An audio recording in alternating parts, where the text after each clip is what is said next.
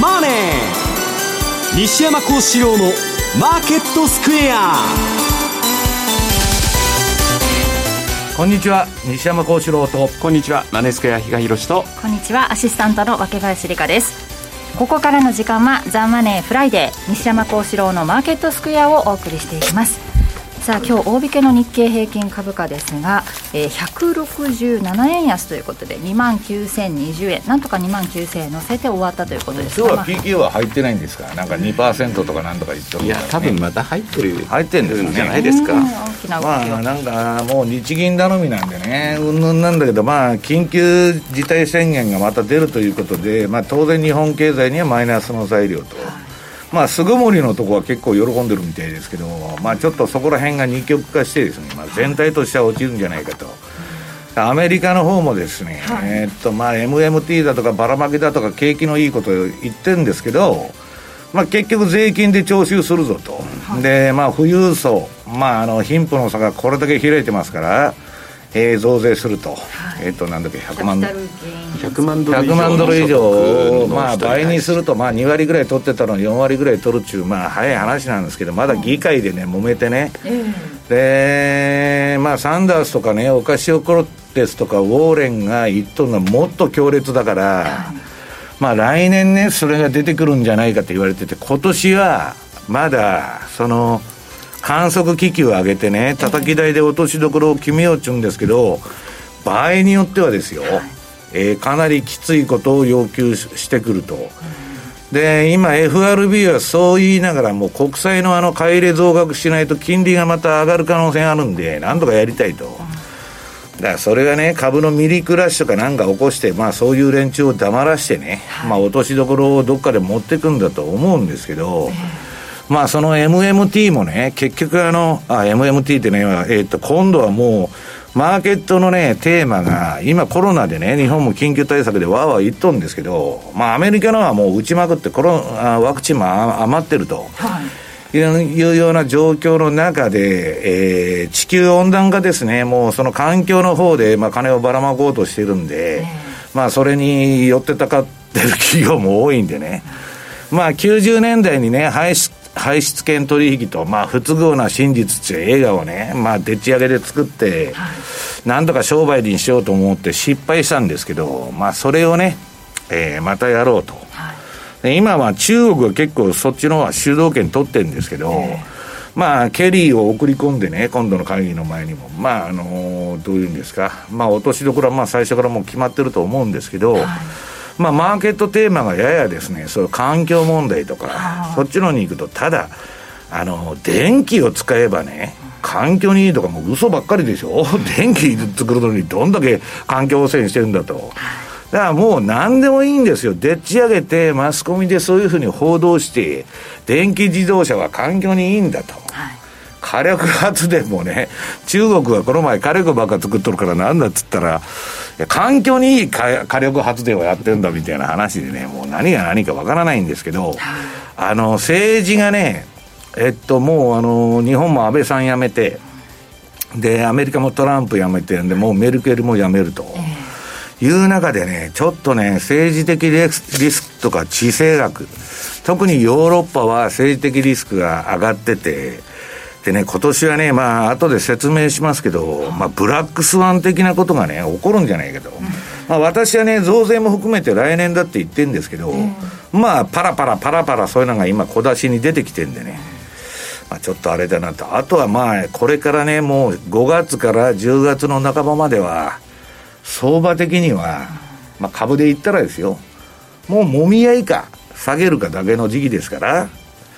まあちょっとそういう中でどういう戦略を組んだらいいのかっていうのをね、今日お話したいと思ってるんですけど。はい、この後たっぷり伺っていこうと思います。そして為替なんですが、比嘉さんの方から、まあ、昨日 ECB 理事会なんかもあってね、ユーロも注目されてましたが、ドル円はちょっともう108円挟んで行ったり来たりと。そうですね、ね、一時ね110円までこう超える場面もあってまだまだこの先円安進むんじゃないかと、はい、日本はただでさえ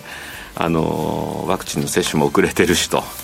いうような見方もあったんですが一旦ちょっと今回のセッション、まあ、円安の局面はもう終わってちょっと今どちらかというとこれあのドル売りのですねトレンドが今出そうなそんな雰囲気になってるんで、まあ、アメリカの金利がねえー、金利上昇が止まっちゃったというのが一番大きくてね、ワクチンがどうのこうのっていうのは、まあ、あの半分、二番煎じみたいなね、まあ、新聞記者が書くための後工作でね、まあ、だけどマーケットっていうのは、今、じゃあ下がってるからね、何なんだっつって、まあ、ここ数日下がってるから問い合わせが来るんだけど、理由なんてないと、行きたいところに行っとるんだと。いうことだと私は思うんですけどね。あと季節的にもですねゴールデンウィークが近づいてるんで輸出の炎天玉みたいなのは東京時間なんか少し持ち込まれるようにはなってきてるみたいですね。そのあたりの動き、為替についてもこの後、比嘉さんに伺っていきます。この番組、YouTube でも同時配信しております。資料もご覧いただきながらお楽しみください。動画については番組ホームページの方にございます。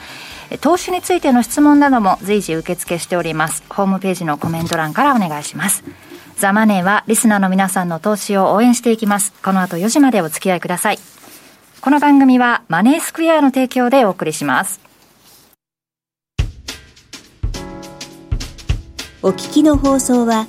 ラジオ日経です。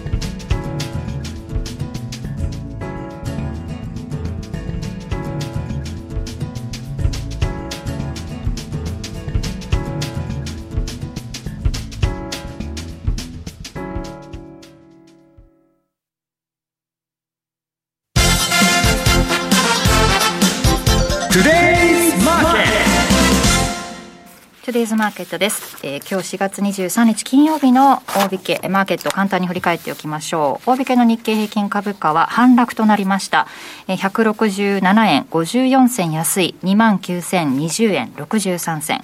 トピックスはマイナス7.52ポイント、えー、で1914.98ポイントでした。そして現在、為替がドル円は107円の9192、ユーロ円が129円の7479、そしてユーロドルが1.20の、えー、2227あたりでの推移となっております。ではまず為替から見ていきましょう。今週、比嘉さんお願いします。はい。まあ今週はですね、比較的材料の乏しい週かなというふうに思ってたところ、はい、まあ先ほど西山さんもおっしゃってたあの昨日のニューヨーク時間ですかね、富裕層のキャピタル増税を提案、来週の28日にもするんじゃないかと。いうようなですね、まあ、ニュースが出てきて、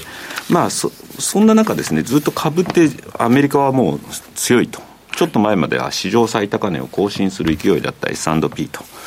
いうのもあって、まあ、さらにここから買い上げるにもですね、いくら企業決算良かった、あるいは経済指標が良かったからって言ってもですね、なかなか行きづらい時ところに、まあ、こういうニュースが出たんで、利益確定に動いたかなと。いうような感じはあるんですけれども、まあ何よりもですね、先ほどこれ西山さんがおっしゃってた、アメリカの10年債ですよね。まあ一時もう1.7も超えて、あの、近々に 2, 2まで近づくんじゃないかなというふうにも見られてたんですが、今ここに来てもう1.5、5%の真ん中ぐらいですか。というところまで落ち着いてきているということで、えー、110円を一時超えたドル円もですね、えー、なんとか今回はですね、またそこからちょっと利確にも押され、今107円をこう、108円を割り込むというような動きになってるんで、まあ目先1月の6日の安値と3月31の高値の38に押しがちょうど107円の80、で、半年戻しが106円の82ぐらいですかね。っていうところがですね、まあ、あの今後、下値のめどとして、まあ、どこまで調整が進むかなというようなところにはなろうかと思ってます。で、えー、若林さんの方から、先ほどの、先ほどのコーナーで ECB の理事会があったというようなところあったんですが、実は今週はですね、まあ、ちょっと、カナダドルの方も政策決定会合があって、はいえ。ー、まあ、緩和規模縮小を決定したと、はい、えー、国債の購入、これまで、えー、週40億カナダドル、買い入れしてたのを30億ドルに、30億カナダドルに減らしますよと。い。うようなのがあったので、そういう意味ではですね、あら、またカナダがいち早く抜け出るの、というようなところにもなってですね、まあ、ちょっとカナダドルだけはですね、しっかりとした動きになりつつあるのかなと。で、一方で今日にも、まあえー、緊急事態宣言が東京都をはじめ大阪府、京都、あと兵庫でしたっけ、はい、に出るんでは、まあまあ出るでしょうということもあってですね、まあ、あのこれまで、えー、アメリカ株にですね、比較的連動して動くとされてた日経はですね、まあ、やはり、あのー、ここからの経済立ち直り、また、まあ、今回の、えー、緊急事態でですね、どれだけまた、えー、経済活動落ち込むのかっていうのはこれからまた出てくると思うんですけども、そういった部分も嫌気されて、まあちょっと、えー、もうアメリカ株との今相関はなく、どちらかというと、今下値どこで止まるんだろうねというようなですね、そんな動きになってるのかなという感じがしてますんで、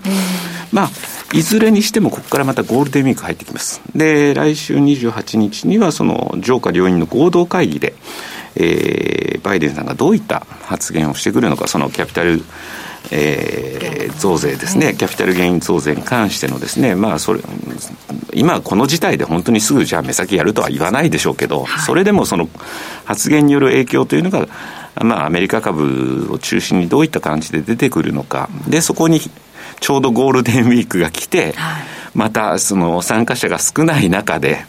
えー、ちょっと日本市場がいない間に、ちょっと値動き荒くなると嫌だなみたいなことをですね、ちょっと思ったりしてる、えー、自分がいます。はい。ね、連休のゴールデンウィークのアノマリーなんてのもあるんですかねいや必ずしもですね、えー、あのなんか大きく下げたりとかっていうわけではないんですが、はい、割とインパクトの強い、下げがあったりとかするので、どうしてもなんかゴールデンウィークは荒れやすいみたいな、なんかちょっとそういうのがインプットされてる部分もありますけれども、必ずしもデータで見ると、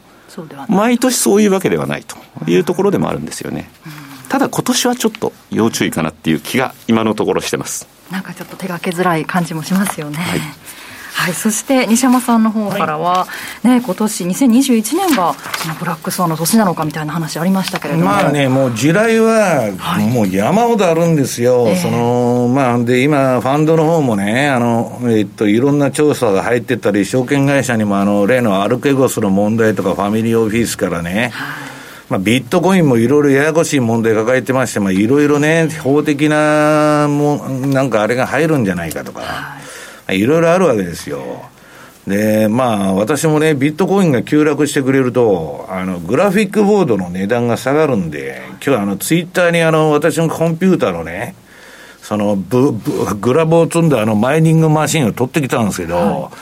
い、まあ、高い高い。だからまあ、電気代も高いし、まあ、グラボも高いし、っていう状況なんだけど、今ビットコインやっとる連中はね、えー、次ドーンと下げたら、そこで中古市場にグラボが出回るんで、それで、そこでまた入ろうみたいな話なんですけど、今ね、アメリカの株が下がっとるんで、私のところにもわーわーわー言って、これは危機かと。い。うあれがあるんですけどね、今日のまあ資料にも持ってきました、あの、中にも入ってるんですけどね、GNS。GNS、エコノミクス中ね、はい、まあ、金融のサイトがありまして、これ、まあ、あの、いろんな資料そこで見られるんですけどね、本格的に株が、あの、急落とか暴落するにはどういうことが起きるかっていうとね、今すべてが割高だから、すべての指標が。まあ、あんまりもう、そんなもんも機能しないと言われてるんですけど、あのね、ジャンク債。国債とジャンク債のね、CCC ですよ。もうね、クズみたいな債券をこの金余りで買いまくってるわけ。で、それがもうめちゃくちゃ買われてるんですよ。運用なんで。金余りの運用なんで、もう何でもええわ、こうたれと。で、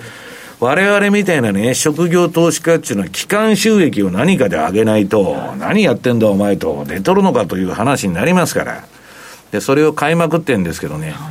それがまだ上がってきてないんですよ。その、通常の国債とかとそういうジャンク債のスプレッドっていうのは、ジャンク債が買われてるから、すごい縮小してるんですけど、それが拡大しだすとね、はい、まあ大体近年の相場全部ドスンときてると。だからまだね、今は短期的な調整局面であって、まあ致命傷にはなってないということなんです。で、ただし、もうこのね、えー、国家資本主義ですね。えー、全て国家が、えー、市場をコントロールしていくというね、えー、まあ日銀がどうだと、えー、トピックス型いつ買うんだと、ね、日経平均はもう何千円って下駄履いてますんで、日経の買い入れやめたから下がるんじゃないかとかね。もう要するに誰が相場のね、その、やっとるかってもうメインプレイヤーは中央銀行なんですよ。アメリカもそうですけど、その中で、えー、1ページ、あ、じゃない、2ページですね。これね、マージンデッドと、証拠金負債ですね。要するに、その株担保に金借りとるやつとか、まあ、その、それを担保に相場やっとる人間が、これ、かってのね、えー、っと、これ、リーマンの後のあれなんですけど、今、この伸び方っていうのは異常なんですよ。もう借金付け。で、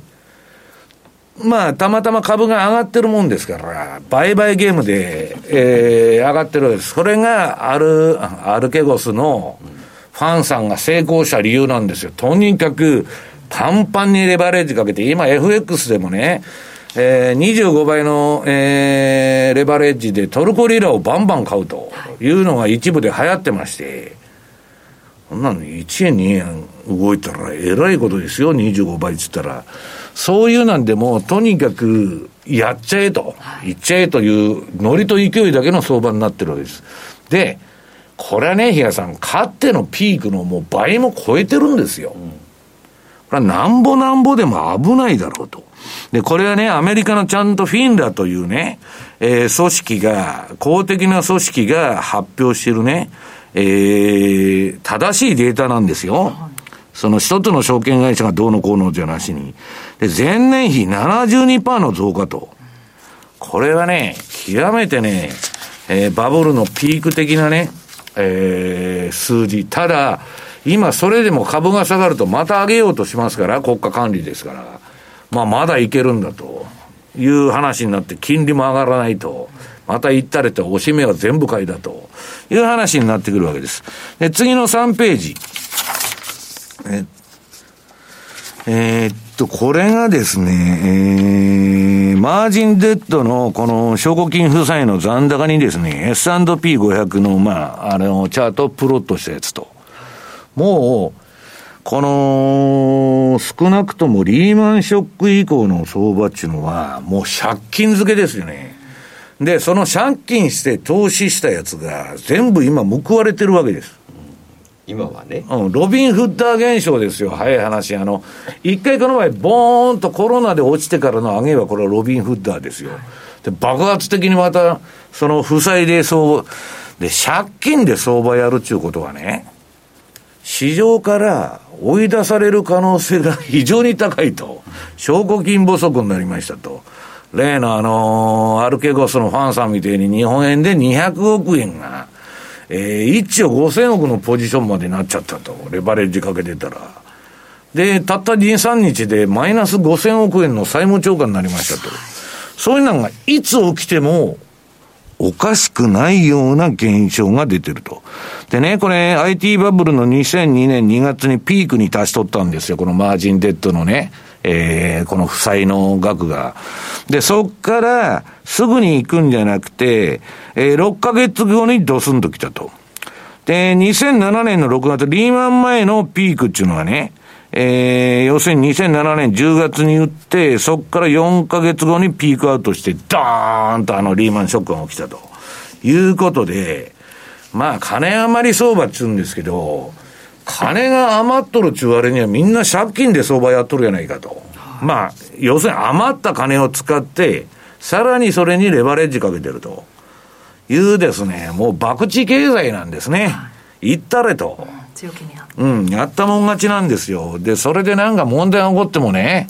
えー、誰もその刑務所に入らないわけですから、とりあえずやっとけと。はい、で、払えませんって言ったらそんで終わりですから。まあ、要するにね、業者の方は困っちゃうんですけど、それで、ね。だから今のこの図図とかを見てて、はあ、昔あの2000年初頭って、あの、エンキャリートレードみたいな感じで、ずっと為替がこう、そう、その時と、なんかそれの株版みたいな、そんな感じになってて。単価は上がるわ、金利は入ってくるわ、という時代があったんですけどね。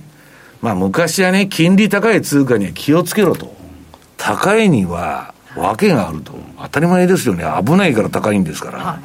だけど、危機が起こらなかったにしばらく。で、行ったら行ったらと。で、まあ、5ドル円が105円から55円まで急落したと。いう話ですから。で、今ね、そのマージンデッドだけじゃないんですよ。世界はもう借金まみれでね、まあ、ゼロヘッジのこれ、記事から持ってきたんですけど、2300兆ドルの、要するにですね、えー、債務、デリバティブ、ね、えー、見積立債務の合計がそんだけに上ってると。とこの爆弾っていうのは、今この過剰流動性、金のばらまきが全部打ち消してるんですけど、ことが起こって、私たちは一体何をしてたんだろうと。いう瞬間が来て、それまで5年、10年儲けてても、たった2、3日で、世界が変わってですね、ドスンと来た時には、すべてを失うと。で、リーマンショックでも IT バブルでももうその歴史なんですよ。散々稼いだ稼いだって言っといて、全部なくなりましたと。その繰り返しやっとるだけなんですね。で、今度はね、えー、っと、5ページ。世界におけるゴールドの在庫。まあ、ゴールドっていうのは限りある資源ですから、だから金本位制になってたんで、その、えー、在庫が19万8000トンあると。で、要するに、その、金価格1オンスあたり1750ドルとした場合、かえー、価値にすると11兆ドルと見積もることができると。でね、このインフレヘッジという意味で金っていうのはね、その中央銀行とか一般投資家とかそんなんまあ持っとるわけですけど、要するにね、その、この、金本位制というのはね、通貨の発行量は金と裏付けられてたんで、ちゃんと抑制効果が働いたんですよ、バブルにならないように。あるいは戦争だって、ね、借金が戦争でかさんでやると終わっちゃうわけ。今、臨転機回していくらでもやれやっちゅう話ですから、まあ恐ろしい時代になってると。だから、まあ、その、結局、金本位制みたいなものはもう、えー、ニクソンショックで終わっちゃったんですけど、それでね、仮にですよ、負債総額のこの世界の、2割をゴールドの裏付けがあると。まあ、たった2割でいいんですよ。してもですね、そのゴールドが、えー、金価格は17万5千ドルでないとおかしいんですよ。この昔の金本位制みたいなものの2割で、2割であってもですよ。これね、もうちょっと負債がめちゃくちゃ行き過ぎて、で、こんなもんね、返せるわけがね普通にあってて。インフレで処理するに決まってるじゃないですか、最後。まあそういう中でね、最近なんで金が上がらんのやと。はい、ゴールドはもう、あ、ゴールドでね、ビットコインとかね、草コインはもう草ほど上がっとるのに、同時コインまで大爆発してるわけですよ、あのジョークで作った。ね、イーロン・マスクっていうのはすげえなと。イーロン・マスクのね、ツイートで投資やる人ってすごく多いんですって、アメリカで。この前あの、ななんか、まあ、記事に出てましたけど、彼はね、一応悪い、若い世代のカリスマなんで、半端な営業力じゃないんですよ。で、とにかく、じゃあ、ゴールドの、あの、チャートどうなってるかって言ったら、えー、6ページ。これかなり落ちてきて、まあ、あの、なんだっけ、えー、2020年の7月ぐらいからはもうずっと振りながらも、下げ相場が続いてるわけ。いまだにそうなの。で今ちょっと戻し寄ったんですよ。これは、えー、4月の、えー、ドル安相場中のに、あこうしてですね、まあ、金も上がったと。だからこれがずっとこれからまた金がね、復活して上がっていくかどうかわからないけど、まあ、とにかくあの、ドルインデックスの相場も4月ドーンと下がるんですけど、5月戻しよんで大きく。まあ、そこら辺わからないんだけど、こういうものはね、えー、下がったらちょっと買うぐらいのことはポートフォリオ的にできるんじゃないかと。いうのはもう他のものはね、えー、っと、理論的にもうおかしい、全部。で、まあ、えー、7ページになりますと、まあ結局さっきの借金付けの結果とか、ロビンフッドとかね、個人税の参加によって、私はいつでも言ってるように2013年からアメリカの企業業績なんてずっと横ばいなんですよ。で、ドーンと落ちとるでしょ企業業績青いのは去年コロナで落ちたん。で、経済指標と企業業績っていうのは全部対前年比で出てくるんで、上がると、で、むちゃくちゃ景気えんやと、やっとんですけど、そんなもん対前年比で見たらみんな上がるやないかと。で、2022年下がるじゃないかと。いうような話になってくるわけです。だから、まあ、要するに水ぶくれの相場なんですけどね。まあ、その中で今年はブラックスワンの年かと。いうあれで、これがさっき言ったそのジャンク債の話してましたけど、S&P と GNS エコノミクスが、えー、そういう記事を書いててね、まあ、ブラックスワンっていうのは何やかんやで予測、不可能な事態が相場で起こるということを言って、ナシーム・タレブがね、ブラックスワンの上下感っていうのを出して、まあこれは素晴らしく面白い本なんですけど、ベストセラーになって、えー、世界中にブラックサーンという言葉が、まあ、あの、知れ渡ったんですけど、まあ要するにね、えー、まあブラックサーンっていうのはだからい、いつ起こるかわかんないんだけど、まあ、あのー、ちょっとこの人は危ないって言っとんですね。で、潜在的なブラックスワン発生に寄与する最も憂慮すべき傾向の一つは、2017年から警告してきた世界経済の脆弱性の高まりだと。最近では世界各国の政府や中央銀行のロックダウンや無分別な支援政策によって世界経済の脆弱性。まあ、やっとることはむちゃくちゃなんですよ。もうコロナ中ね、正義をかざされたら何やっても通っちゃう。コロナが蔓延したらどうすんですかと。だけど、それでロックダウンして経済苦で死んどる人もたくさんおるわけですよ。だけど、そんなことは、その世の中的にマスコミがそうやって洗脳しちゃえば、な、書き消されるわけですよ。な、マイノリティの声として。で、それがね、まあさっき言ったようにもうサプライチェーンも壊れちゃって、まあ半導体もおかしくなっとるし、木材は急騰してるわね。なんかもう変な世の中になってきとるんですよ。で、それがね、まあ、この人は政治がやばいと。で、特にヨーロッパがやばいって言ってるわけです。で、そもそもね、この、今度起こるブラックスワンっていうのはね、えっと、IT バブルとかリーマンショックの日じゃないんですよ。中央銀行がやっとる金融システムそそのものの崩壊なんですよ。民間の損を中央銀行に移したのがリーマンショックなんだけど、中央銀行の損どこに移せばいいかっていう話ですよね。岸田さんに移すに決まってるじゃないですか。それがね増税だとかだったけど増税したら政治家は選挙落選するじゃないですか、だから最後はインフレになるというのはね、歴史の教えるところなんですよ。まあ増税もしますよ。で、まあ要するにね、こういうことをやったのは、比嘉さん知ってるかな？あの、1984年にね、コンチネンタルイリノイの事件があったの。あのー、危ねえちゅうことでね、その時に大きすぎて潰せないと。はいはい。ね。too big to fail、ね、そう。そういう話になってからは、もう、えー、潰さないと。それで、まあ、とにかく株を上げたら何でも株の辛さえよくしといたらいいんだと。言ってたんだけど、アメリカ経済はね、中間層が全部没落して、ほとんど貧乏人になっちゃって、で、数パーセントのやつが富のほとんど持っとると、今の世の中が出来上がったんですよ。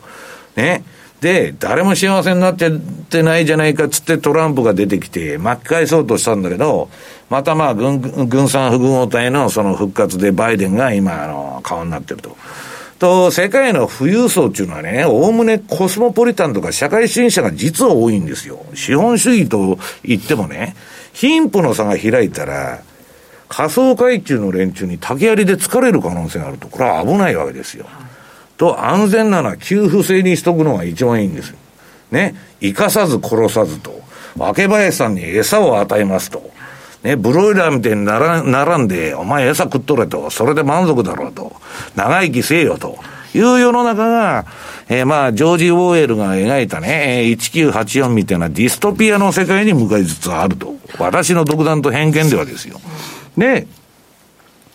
そこからグリーンスパンはバブルを起こして、バブルが崩壊するとまたバブル作ると。その繰り返しをやってきたんだけど、今度の中央銀行バブルのね、その、何、まあ最後というのは中央銀行がやっとるから延命をすごいするんだけど、一体どういうふうに型をつけるのかと。だけど、まあ一つ言えることは大きな政府にどこもなってきてね。で、まああの、なんだっけ、今度あの、えー、っと、環境サミットがあって、日本からはなんか小池さんがあの出席するということで、ローマ法王とかそんなもん来るんですよ、ビル・ゲイツとかね。で、それで、まあ、マーケットテーマがね、今、ウォール街の話聞いてると、もうコロナで儲けようなんていうのは話じゃなくて、これからは環境問題をでっち上げてね、えー、電気自動車だ、そらなんだ、クリーンエネルギーだと、うん、いうね、えー、ことに持っていこうと。まあ、90年代に一回失敗してるんですけど、まあ、流行らそうとしてね、えー、もう一回それをやろうというような流れになってるわけですね。以上、トゥデイズマーケットでした。マネースクエアマネースクエアといえば特許取得のオリジナル注文トラリピ。投資家の皆様の快適な資産運用を実現するため日々トラリピの新しいサービスの提供に邁進しています。昨年9月には新通貨ペア5ドルニュージードル通称 OG9 を導入。そしてこの5月満を持して新たな通貨ペア、ユーロポンドを導入することが決定いたしました。OG9 位に続くシリーズ第2弾としてリリースするユーロポンド。トラリピとの相性について研究に研究を重ね、お客様のトラリピ運用をまた一つ進化させてくれるだろうと期待し、導入に踏み切りました。ユーロポンドがどのような通貨ペアなのか、どこがトラリピ運用に適しているのか、マネースクエアからのおすすめ戦略と一緒に特設ページにて詳しくご案内しています。ぜひご覧ください。お取り扱いスタートは5月8日予定です。新通貨ペア、ユーロポンドにどうぞご期待ください。マネースクエアではこれからもザ・マネー西山幸四郎のマーケットスクエアを通して投資家の皆様を応援いたします。毎日が財産になる株式会社マネースクエア金融商品取引業関東財務局長金賞番号第2797号当社の取扱い商品は投資元本以上の損失が生じる恐れがあります。契約締結前交付書面をよくご理解された上でお取引ください。お聞きの放送は、ラジオ日経です。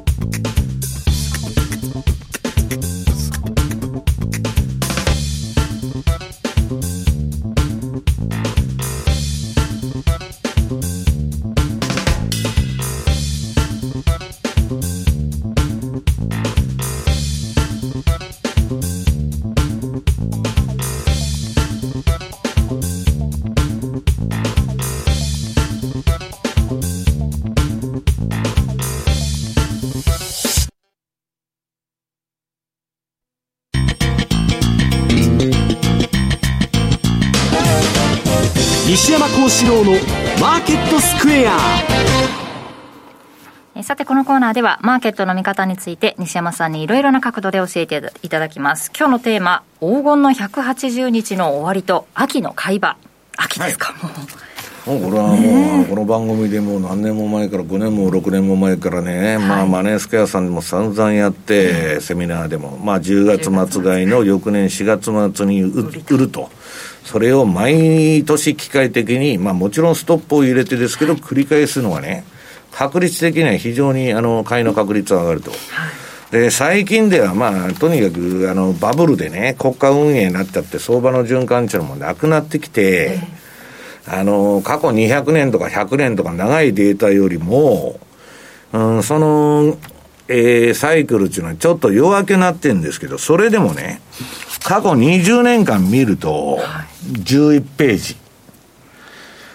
要するにね、このサイクルを知ってるのと知らないのとでは、投資にものすごい、えー、運用パフォーマンスの差が出てくる。で、まあこれね、今年もまああの、アメリカの株前半高かったんで、ほんな外れてるじゃないかという話もあるんですけど、まあ循環としては10月の末から年末までむちゃくちゃ上がっとると。まあここは合ってるわけですよ。で、1月はまあぐちゃぐちゃしたんですけど、結局あの、例年ね、3月に結構落ちるんですけど、それが落ちなかったと、アメリカは。で、4月まで今突っ走っちゃってるんですけど、あのね、これね、統計学をやってる人はよくわかるんですけどね、これ見てたらなんだ、レンジじゃないかと。この5月から10月の仲間まで。ね、レンジなんだから持ってたらいいんだと、大したことないんだと。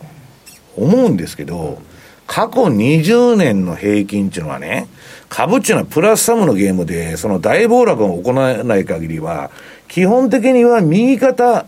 上がりのこう、チャートになるんですよ、統計取ると。だけど、この5月から10月半ばまでこんだけ上がっとらんちゅうことはね、相場っていうのは確率的に言えばですよ、シーズナリーということに限定して、5月から10月半ばまでは、レンジのもみ合いやるかよくて、ドスンと、あの、ところどころ下がるような局面が来るということを、このチャートは物語っとるわけです。だから、えー、っと、こっからはトレーディングベースでいけと。もうそのずっと持ってて保有するという時期じゃなくて、パタパタパタパタやりなさいと私も言ってるんですけど、パタパタパタパタやってトレンドが出てくれたらいいんだけど、なかなか出ないんですね。この時期はまあレンジかもみ合いになりやすいって言ってるわけですから。で、この12ページ。これがね、ニューヨークダウの、まあ今サイクル見てもらって CFD なんですけど、まあ、えっと、去年もまあ、なんだかんだ言って、えっと、米株上がってるんだけど、やっぱりね、途中に、えー、三、うん、2回ぐらい、あ、3回ぐらい、下げの局面が入ってるわけですよ。実際にはまあ、金ばらまげまくりの相場でね、えー、右肩上がりにはなっとるんですけど、結構なオチがあるでしょう、その黄色い部分。はい、で、そっから10月以降は、10月の半ば以降はもう、あの、爆発的にね、相場がこう、右肩上がりになってると。で、これ一番美味しい時期なんだけど、この10月末からこの今月いっぱいが。もう、もう、その時期は賞味期限が切れると。いうことでね、私もトレンドが出て、とにかく動いてくれたらいいんだけど、動かなくなると、売ってやられ、買ってやられ、買ってやられ、売ってやられるとなりやすいんで、これからの時期はね、まあこんなこと言ったら営業妨害になっちゃってよく言われるんですけど、まあちょっとポジションを落として、トレーディングベースでやった方がいいと。で、大きな買い場は10月末から11月の後頭、秋にやってくるんだと。いうのはもう定石なんですね、これ。で、日経平均を見てもですね、ええー、まあ、これもまあ2月が悪い、例年。で、今年はまあそんなに悪くなかったのか。うん、いうことで、まあ11月から暴走相場に入ってんでね。ただ2月やっぱ落ちてるんですよね、ちょっと日経平均も。で、まあおおむねこのサイクルじ通り、まあ去年の10月の半ばぐらいから急騰に入ってね。で、2月、まあ今年も本当ちょっと落ちたんですけど、そこから4月のいっぱいは行くと。はいそこから日経平均の場合、どっちか言ったら、まあ横ばいというよりはちょっと、えー、なんだっけ、もみ合い、弱含みもみ合いみたいになってるから、これから皆さん気をつけた方がいいですよと。でね、アメリカ、バイデンがあの金持ちに、えー、増税すると。あれは今のところ富裕層だけの話になってるわけで、あれなんですけどね。まあ、あんまりでかい声で言えないんですけど、まあ、私が聞いた話によると、去年、去年ですよ、それは。コロナが収束したら、日本政府もですね、キャピタルゲインは必ず上げますと。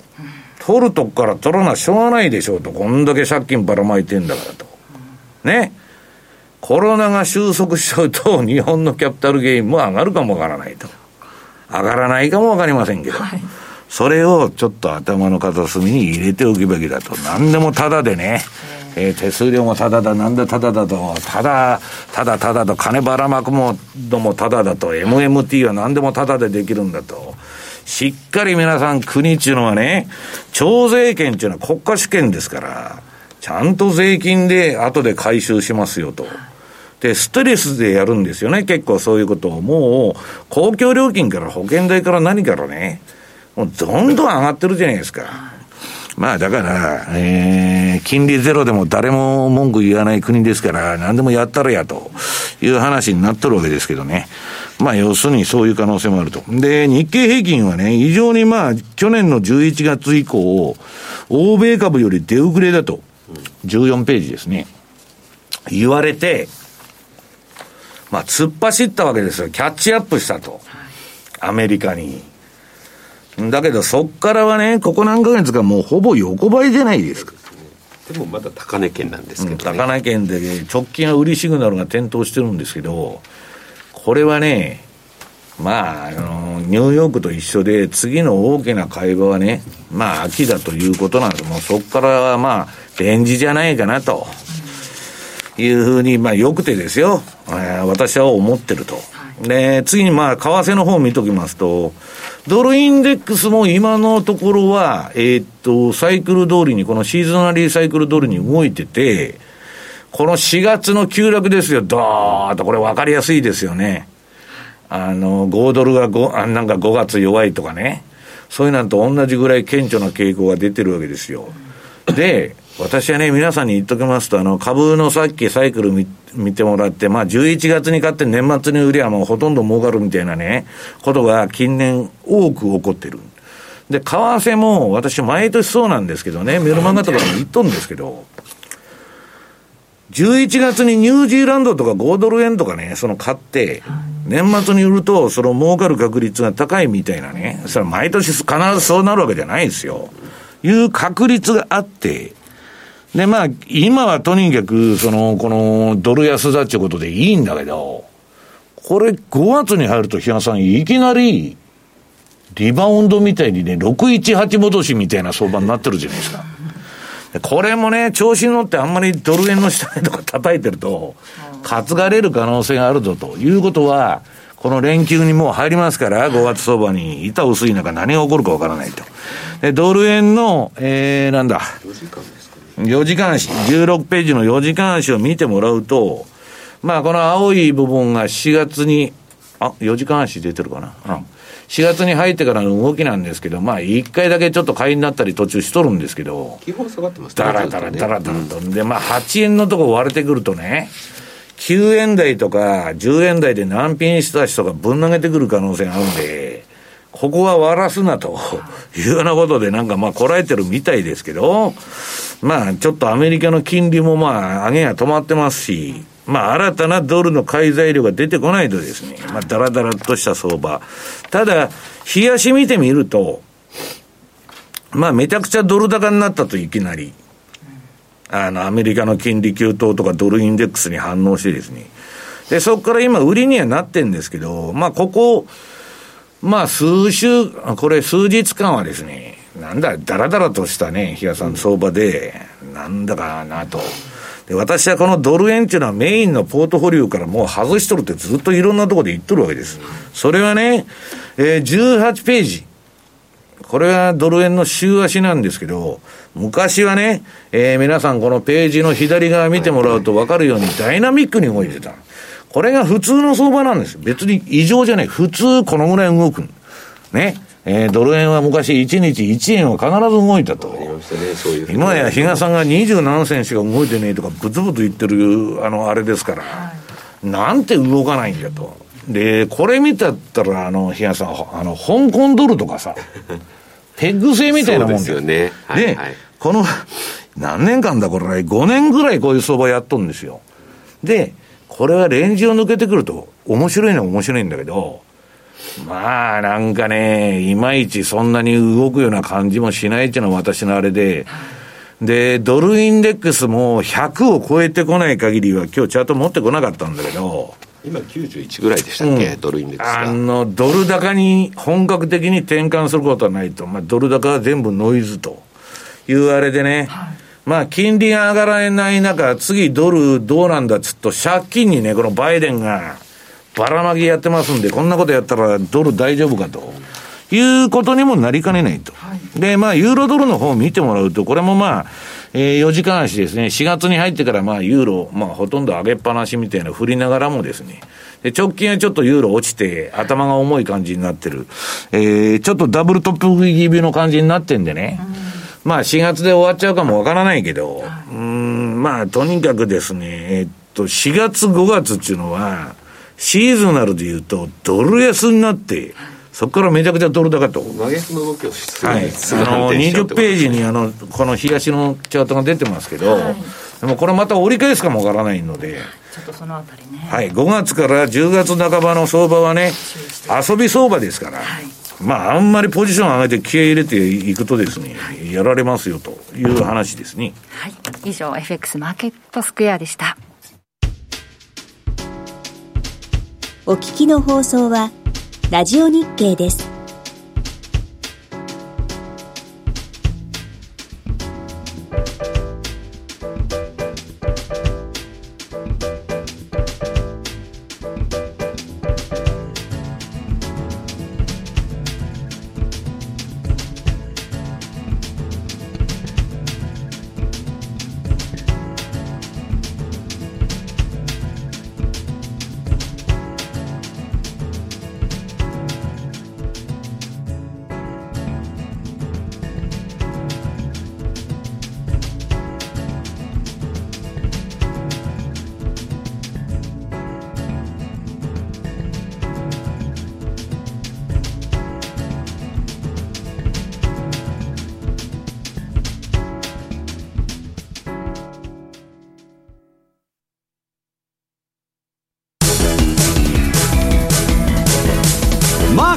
投資戦略。さて来週に向けてですが東さんトルコですね。はい。一応ちょっとあの前回出た時もトルコの話をしてたかと思うんですが、えー、ここに来てまた13円を割ってくるという動きになってます。まあ、あの、この背景にあるのっていうのが、エルドアン大統領が、まあ、昨日あたりなんかも2年間で1650億ドルの外貨準備を使ってリラ買いをして、必要ならもっとやるみたいな発言してたんで、じゃあ逆にやれるのかどうかっていうのは、市場が試してみようみたいな感じのリラ売りの仕掛けであるとか、あとは今回ね、貿易省交代とかって言っておきながら解任したとか、あの、さらにはですね、昨日あたりから出てるのがビットコイン業者。そのトルコにいた業者が高飛びしちゃって、今もうそこにアクセスできない状況が続いてるとか。高飛びってどこ行ったんですか、ね、いや、かんない。国外は脱出しちゃったみたいなんですけど、まあ、そういう意味で、ちょっとそういった部分が重なって、今またトルコがですね、ちょっと下げ基調になってますと。で、こういうふうなところで下げてくると、今度また日本の個人投資家さんがまた一部買ってきたりとかしちゃって、で、下がったら投げる。そのなんかこう負のスパイラルになりがちな今通貨ペアになってきているような気がするので、そういう意味ではですね、ちょっとここら、ここからですね、またあの、ゴールデンウィークにかけて薄くなるタイミングなので、ちょっと要注意かなと。トルコリラ円もしっかりですね、まあ結局今、うん、売りのトレンドにはなってはいないんですけども、もうそ時間の問題でしょうという感じがするので、ちょっとトルコは、あの、ちょっと何が起こってもおかしくないという、あの、準備だけはしておく必要があるかなと。い。うことをまずお伝えしておこうかなと思ったんですが、はい、まあ、ユーロポンドは、はい、ちょっと連休前に一応この番組ありますので、そのあたり注意点伺おうと思います、さあ番組そろそろお別れの時間となりました。今日ここまでのお相手は西山幸四郎とマネースクエア比嘉宏と若林理香でした。さようなら。この番組はマネースクエアの提供でお送りしました